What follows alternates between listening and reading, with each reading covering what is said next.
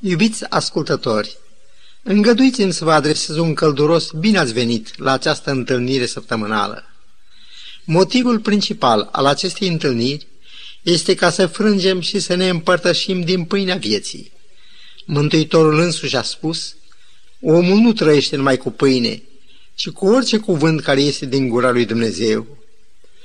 Noi nu ne bucurăm de pomul vieții de care s-au bucurat pentru puțină vreme primii noștri părinți în paradis, dar ne bucurăm de cuvântul vieții, căci iată ce ne-a descoperit Domnul. Cuvintele pe care vi le-am spus eu sunt duh și viață. Ioan 6 cu 63. Dar câteva versete mai jos, Petru face această declarație. Doamne, la cine să ne ducem? Tu ai cuvintele vieții veșnice. De bucurie, ucenicii au lăsat totul și au urmat pe Isus. Și câtă bucurie este în cer la priveliștea că și astăzi sunt oameni care lasă totul de dragul ascultării cuvântului vieții veșnice. În săptămâna trecută am vorbit despre semnul lui Dumnezeu. În paralel cu acest lucru am citit Psalmul 74 cu 4, că protivnicii Domnului, citesc exact cum stă scris, au mugit în mijlocul templului tău și au pus semnele lor drept semne. Ce lucru ne mai auzit? Și ce încumetare! oameni declarați ca protivnici al lui Dumnezeu și care totuși mugesc în templul lui Dumnezeu și acolo își spun semnele lor drept semne. În a doua Tesalonice, în 2 cu 4, stă scris, ca și în psalmul amintit, despre protivnicul care se înalță mai pe sus de tot ce se numește Dumnezeu, așa că se va așeza în templul lui Dumnezeu, dându-se drept Dumnezeu. Să reținem din psalmul amintit că și-au pus semnele lor drept semne. E greu lumii creștine de azi să facă o deosebire între cele statornicite de Dumnezeu și cele hotărâte de oameni. Dar care este valoarea unui semn? E neînchipuit de mare. Am citit o istorisire datând din timpul ieșirii poporului evreu din robia Egiptului. Un înger pierzător avea să fie trimis de Dumnezeu chiar în noaptea aceea ca să ucidă pe toți întâi născuți ai Egiptului. Domnul le-a spus să ia un miel fără cusur și să-l junghe. Acel miel avea să fie numit de la acea dată miel pascal. În Exodul 12 cu 7 scrie că li s-a poruncit să ia din sângele acestui miel și să ungă amândoi stâlpii ușii și pragul de sus al caselor unde aveau să-l mănânce. Se spune că o fetiță care era singur copil al părinților ei și care își dăduse seama că viața ei depindea de semnul protector al sângelui de pe ușa casei ei, a zis tatălui ei, Tată, ai uns ușa casei noastre cu sânge, așa cum a poruncit Domnul, pentru că atunci când îngerul va trece prin țara Egiptului în noaptea aceasta, să poată vedea semnul că noi aparținem poporului pe care Dumnezeu vrea să-l salveze? La aceasta tatăl i-a răspuns, Fii liniștită. Am poruncit robului meu lucrul acesta. Fetița i-a răspuns, vreau să văd cu ochii mei semnul sângelui prin care voi fi ferită de moarte. Atunci tatăl a luat-o în brațe și au ieșit amândoi din casă. Dar ce surpriză! Nu era niciun semn pe ușa casei lor.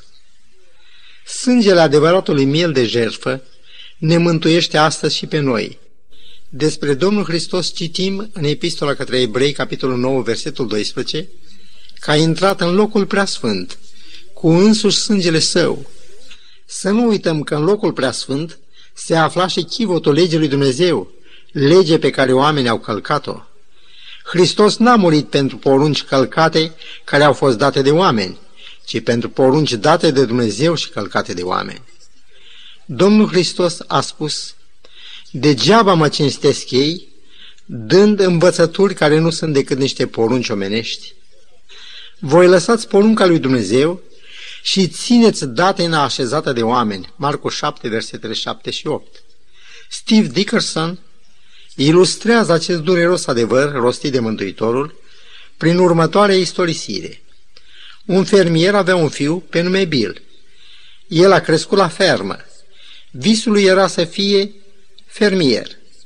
Pentru a ajunge un fermier iscusit, Bill, când s-a făcut mare, s-a dus la facultate pentru ca să studieze și mai bine agricultura. El și-a terminat studiile cu bine și dorea mult să aibă o fermă a lui. Dar de unde să ia atâția bani? Nu mică i-a fost însă bucuria când tatălui i-a spus că a îmbătrânit și că vrea să se retragă și să-i lase lui ferma. Tatăl i-a spus însă, îți pun o singură condiție. Vreau ca timp de un an de zile să conduci ferma urmând în totul instrucțiunile mele. După aceea, ferma va fi a ta. Bill a fost în totul de acord cu tatăl lui. După aceea, tatăl și fiul și-au luat câteva zile ca să meargă din ogor în ogor și de fiecare dată tatăl îi spunea ce să semene în ogorul respectiv. După ce a făcut întregul plan de cultură, tatăl și cu mama lui au plecat într-o vacanță de odihnă. Bill era dornic să știe în ce măsură îndrumările tatălui său se potriveau cu ceea ce învățase el la facultatea de agronomie. A plecat din ogor în ogor cu trusa de analiză a solului. El a luat din fiecare câmp o probă de pământ pe care a analizat-o. Era de fiecare dată uimit să vadă cât de bine se potrivea cu ceea ce învățase el la facultate și ceea ce îi spusese tatăl să semene în acel ogor. A ajuns la ultimul ogor. Acolo tatălui îi spusese să semene porumb. El a constatat însă că pământul acela era nisipos și sărac. Dacă va semăna porumb, plantele au să crească firave și în plus orice vânt va culca la pământ tot lanul datorită terenului nisipos. Păcat că tata a făcut această singură greșeală. Dar dacă am să cultiv în acest pământ afânat arahide, alune americane, cum le numeam noi în copilărie, tata are să fie fără îndoială încântat de o recoltă bogată. El va vedea că banii cheltuiți pentru mine la facultate n-au fost dați degeaba. Pe la timpul secerișului, tatăl s-a întors acasă. El s-a uitat la semănături și i-a spus, niciodată ferma n-a arătat așa de bine. Bill a luat apoi pe tatăl lui să vadă ogor cu ogor. Grâul, cartofii, lucerna erau într-adevăr de admirat. Dar unde este porumbul? Cred că ți-am spus să semeni și porumb. Da, tata, a răspuns Bill. Trebuia să fie semănat în ogorul de colo. Dar știi, eu am analizat pământul în fiecare ogor înainte de a semăna. Am fost uimit să văd, în urma analizelor, cât de exact corespundea pământul cu ceea ce mi-ai spus tu să semăn, afară de un singur ogor, acolo unde mi-ai spus să semăn porumb. Dar am socotit ca ai să te bucuri mai mult de o recoltă bună de alune decât de o recoltă slabă de porumb. Tatăl a dat trist din cap și i-a spus, Băiatul meu, tu n-ai urmat îndrumările mele în niciunul din aceste ogoare. Ai mers după judecata ta în fiecare caz. A fost pur și simplu o întâmplare că ai fost de acord cu mine în toate ogoarele, cu excepția unia singur. Dar ori de câte ori s-a ridicat o problemă, tu ai făcut ce ai crezut tu că este mai bine în locul a ceea ce spusesem eu să faci. Îmi pare foarte rău, dar trebuie să-ți găsești în altă parte o fermă care să fie a ta. Ce credeți? A fost tatălui prea aspru? Ori avea absolută dreptate? Închipuiți-vă ce înseamnă să urmăm îndrumările, adică poruncile lui Dumnezeu, numai atunci când se întâmplă ca ele să corespundă părerilor noastre. Dumnezeu a șternut înscris pentru noi pe două table de piatră anumite îndrumări. Dacă le urmăm așa cum le-a hotărât El, vom primi nu o fermă cu ogoarele ei, ci o viață veșnică și ne vom bucura de pământul cel nou cu o bucurie necrăită și strălucită. Acele îndrumări pe care Dumnezeu așteaptă să le urmăm se numesc cele zece porunci. Milioane astăzi, asemenea lui Bill, și-au luat instrumentele lor de analiză. Dacă voia Tatălui Ceresc se potrivește cu ceea ce au învățat ei la universitate sau corespunde cu felul lor de a gândi, ei sunt de acord să facă voia Lui.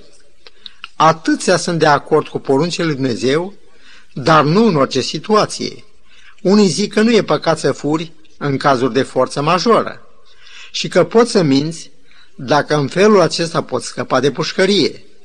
Și așa se face că atâția nu mai sunt de acord cu sfințirea zilei a șaptea într-o lume în care păzirea sabatului a ajuns ceva învechit, o rânduială care a fost bună în alte vremi, zic ei. Atâtora li se potrivesc cuvintele Mântuitorului. Voi ați desființat porunca lui Dumnezeu ca să țineți datina voastră. Marcu 7 cu 9. În cartea psalmilor stă scris, Tu ai dat poruncile tale ca să fie păzite cu sfințenie. Psalmul 119 cu versetul 4. E drept să ne întrebăm, ce dovezi am putea să mai aducem dacă o declarație ca aceasta, tu ai dat poruncile tale să fie păzite cu sfințenie, n-are practic niciun preț în ochii unora. Am stat personal de vorbă cu unii creștini care nu cred că Dumnezeu a creat tot ceea ce vedem în șase zile. În Exodul 20 cu 11 s-a scris căci în șase zile a făcut Domnul cerurile, pământul și marea și tot ce este în ele.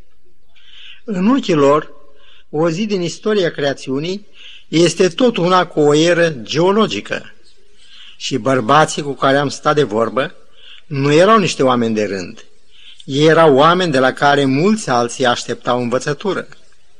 Dacă Dumnezeu n-a creat lumea așa cum stă scris în șase zile, ce rost mai are atunci, în ochii lor, a șaptea zi ca să fie sfințită? În Cartea Proverbele, capitolul 4, începând cu versetul 23, citim aceste cuvinte cu privire la înțelepciune. Eu am fost așezată din veșnicie, înainte de orice început, înainte de a fi pământul. Am fost născută când încă nu erau adâncuri, nici izvoare încărcate cu ape. Am fost născută înainte de întărirea munților, înainte de a fi dealurile, când nu era nici pământul, nici câmpiile, nici cea din tâi fărâmă din pulberea lumii. Iubiți ascultători, aceasta este creațiunea despre care Cuvântul Lui Dumnezeu ne spune că înțelepciunea Lui a făcut-o în șase zile. Înainte de aceste șase zile, nu erau nici izvoare încărcate cu apă și nici cea din tâi fărâmă din pulberea lumii. Ce înțelepciune, ce putere nemărginită a desfășurat Dumnezeu! Și n-a făcut numai pământul cu toate frumusețile lui, ci într-o singură zi în ziua a patra a săptămânii creațiunii, a făcut soarele, luna și stelele. Nu au fost necesare zeci sau sute de milioane de ani de care au nevoie evoluționiștii ca să explice, după judecata lor, minunățiile creațiunii. Ce a fost o seară și apoi a fost o dimineață. Aceasta a fost ziua a patra, zi în care Dumnezeu a făcut soare, lună și stele. Geneza 1 cu 19. Versetul următor spune, Dumnezeu a zis să mișune apele de viețuitoare și să zboare păsări în întinderea cerului. Iar versetul 23 precizează, astfel a fost o seară și apoi a fost o dimineață. Aceasta a fost ziua a cincea. Să ne oprim o clipă și să admirăm puterea și măreția Creatorului nostru. Soarele este de un milion de ori mai mare decât Pământul iar roiul de stele din galaxia noastră numără vreun miliard de corpuri cerești. Dacă am putea zbura cu viteza luminii, adică cu 300 de mii de kilometri pe secundă, ne-ar trebui 100 de mii de ani ca să ajungem de la un capăt la altul al întinderii acesteia. Socotiți numărul secundelor din acești 100 de mii de ani și apoi înmulțiți cu 300 de mii pentru a afla pe ce distanță se întinde universul lumii noastre? Așa cum am amintit într-o altă emisiune din ciclul acesta, afară de galaxia noastră, mai există încă un miliard de alte universuri în întinderea nesfârșită a cerului. Psalmistul, uimit de atâta măreție și cu tremurat de puterea neînchipuită a celui atotputernic, se exprimă astfel în Psalmul 19. Cerurile spun slava lui Dumnezeu și întinderea lor vestește lucrarea mâinilor lui. Și gândiți-vă la uriașa cantitate de materie necesară acestor corpuri cerești. Să nu uităm că dacă soarele este de un milion de ori mai mare decât Pământul, alte stele, ca de pildă Betelgeoza, sunt de un milion de ori mai mari decât soarele. Versiunea engleză, Living Bible, redă astfel textul din Geneza 1 cu 19. This all happened on the fourth day. Toate acestea s-au întâmplat în ziua a patra. Atunci a făcut Dumnezeu soarele, luna și stelele. Privitor la lucrarea zilei a cincea, Geneza 1 cu 21 spune, Dumnezeu a făcut peștii cei mari și toate viețuitoarele de care mișună apele după soiurile lor. A făcut și orice pasăre înaripată după soiul ei. Atâtea mii de soiuri de pești și păsări n-au apărut ca urmare a unei lungi perioade geologice. Ascultați cum se exprimă Living Bible. That ended the fifth day. Geneza 1 cu 22. În românește, cu aceasta s-a sfârșit ziua cincea. Da, minuni de neînchipui s-au înfăptuit într-o singură zi. Pentru mintea omului mărginit, isprăvile lui Dumnezeu, istorisite în Cartea Genezei și mai ales în primul capitol, apar ca niște povestiri fantastice, ireale. Și totuși lucrările creațiunii sunt înaintea noastră a tuturor. Ordinea, frumusețea și legile după care se mișcă totul în univers au pus la grea încercare știința pe nedrept numită astfel. Psalmul 92 se exprimă astfel. Cât de mari sunt lucrările tale, Doamne, și cât de adânci sunt gândurile tale. Versiunea Living Bible redă astfel versetul 6. Unthinking people do not understand them. Oamenii care nu cugetă nu le înțeleg. Cam ce ar trebui să cugete oamenii? Să luăm ca exemplu istoria. Lucrurile pe care le cunoaștem despre trecut le-am descoperit din acele urme lăsate de oameni care au trăit cu mii de ani înaintea noastră. S-au găsit obiecte, monete, sculpturi, inscripții și uneori chiar cronici. Dar niciun istorician nu a venit vreodată cu ideea că acele fapte pe baza cărora s-a scris istoria au apărut ca produs al întâmplării. De ce atunci? Acei care vorbesc despre creațiune nu văd în faptele creațiunii urmele unui creator atot înțelept și atot puternic. Capitolul 1 al cărții Geneza ne vorbește despre el, despre strălucirea de necuprins a înțelepciunii lui și despre puterea lui fără de margini. Priviți, vă rog, pe Dumnezeul nostru, care a creat, așa cum stă scris, totul în șase zile. Dovada că zilele creațiunii sunt zile literale, o găsim în faptul că, după fiecare lucru creat, scrie Astfel a fost o seară și apoi a fost o dimineață.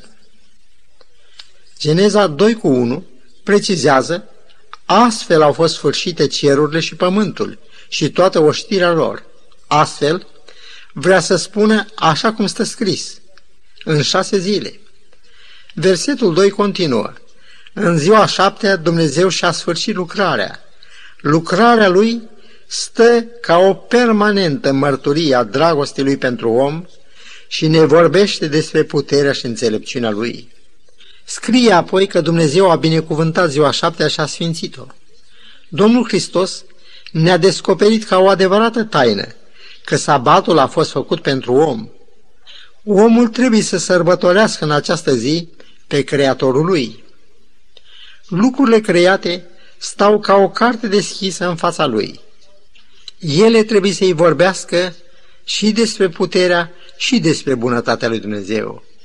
Psalmul 8 cu versetul 6 spune, I-ai dat stăpânire peste toate lucrările mâinilor tale, toate le-ai pus sub picioarele lui. Dar de ce omul care a primit atâtea binecuvântări din partea lui Dumnezeu s-a răzvrătit în loc să se supună lui Dumnezeu? În primul rând trebuie să recunoaștem că sabatul are un rol vital în viața creștinului. Satan a adus o luptă desperată împotriva sabatului. Sabatul comemorează creațiunea lui Dumnezeu. Porunca însă își vorbește că în șase zile a făcut Dumnezeu cerurile și pământul, desfigurând acest monument care ne vorbește despre un Dumnezeu creator, Nu e surprinzător că oamenii nu mai recunosc pe Domnul Dumnezeu ca autor al creațiunii. Sabatul a fost rânduit ca timp de întâlnire cu Dumnezeu, un timp binecuvântat și sfințit de Dumnezeu. Ascultați o declarație a cardinalului catolic James Gibbons. Puteți citi Biblia de la Geneza la Apocalipsa și nu veți găsi un singur rând care să autorizeze sfințirea duminicii. Scripturile vorbesc despre păzirea sâmbetei. Un protestant pe nume A.T. Lincoln a spus că nu se poate susține că Noul Testament însuși justifică credința că de la înviere Dumnezeu a rânduit prima zi, adică duminica, să fie păzită ca sabat. Păzirea sabatului este singura cale care trebuie urmată de cei care cred că decalogul încă ne leagă ca lege morală. Janec, un apărător al credinței catolice, a vorbit astfel lui Luther cu privire la păzirea duminicii. El a zis, Scriptura învață, a adus aminte să sfințești sabatul, să lucrezi șase zile și să-ți faci tot lucrul tău, dar ziua șapte este sabatul Domnului Dumnezeului tău. Și totuși biserica a schimbat sabatul cu duminica, prin autoritatea, adică puterea ei, față de care tu, Luther, n-ai nicio dovadă biblică. Iubiți ascultători, Scriptura este clară. Sabatul a fost rostit și scris ca lege de Dumnezeu. Domnul Hristos a declarat că sabatul a fost făcut pentru om. Atâți catolici și protestanți afirmă că nu există niciun text în Biblie care să justifice schimbarea poruncii sabatului. Scumpul meu prieten, Domnul îți adresează aceste cuvinte prin gura prorocului Isaia. Dacă sabatul va fi desfătarea ta, ca să cinstești pe Domnul slăvindu-L, neurmând căile tale, neîndeletnicindu-te cu treburile tale, atunci te vei putea desfăta în Domnul. Să ne rugăm împreună. Îți mulțumim, Doamne, pentru lumea minunată creată pentru noi. Îți mulțumim pentru toate binecuvântările tale, de care ne bucurăm. Ajută-ne să înțelegem că păzirea sabatului tău ne aduce înaintea ta, făcător și stăpâna toate. Te rugăm toate acestea în numele Domnului Isus. Amin.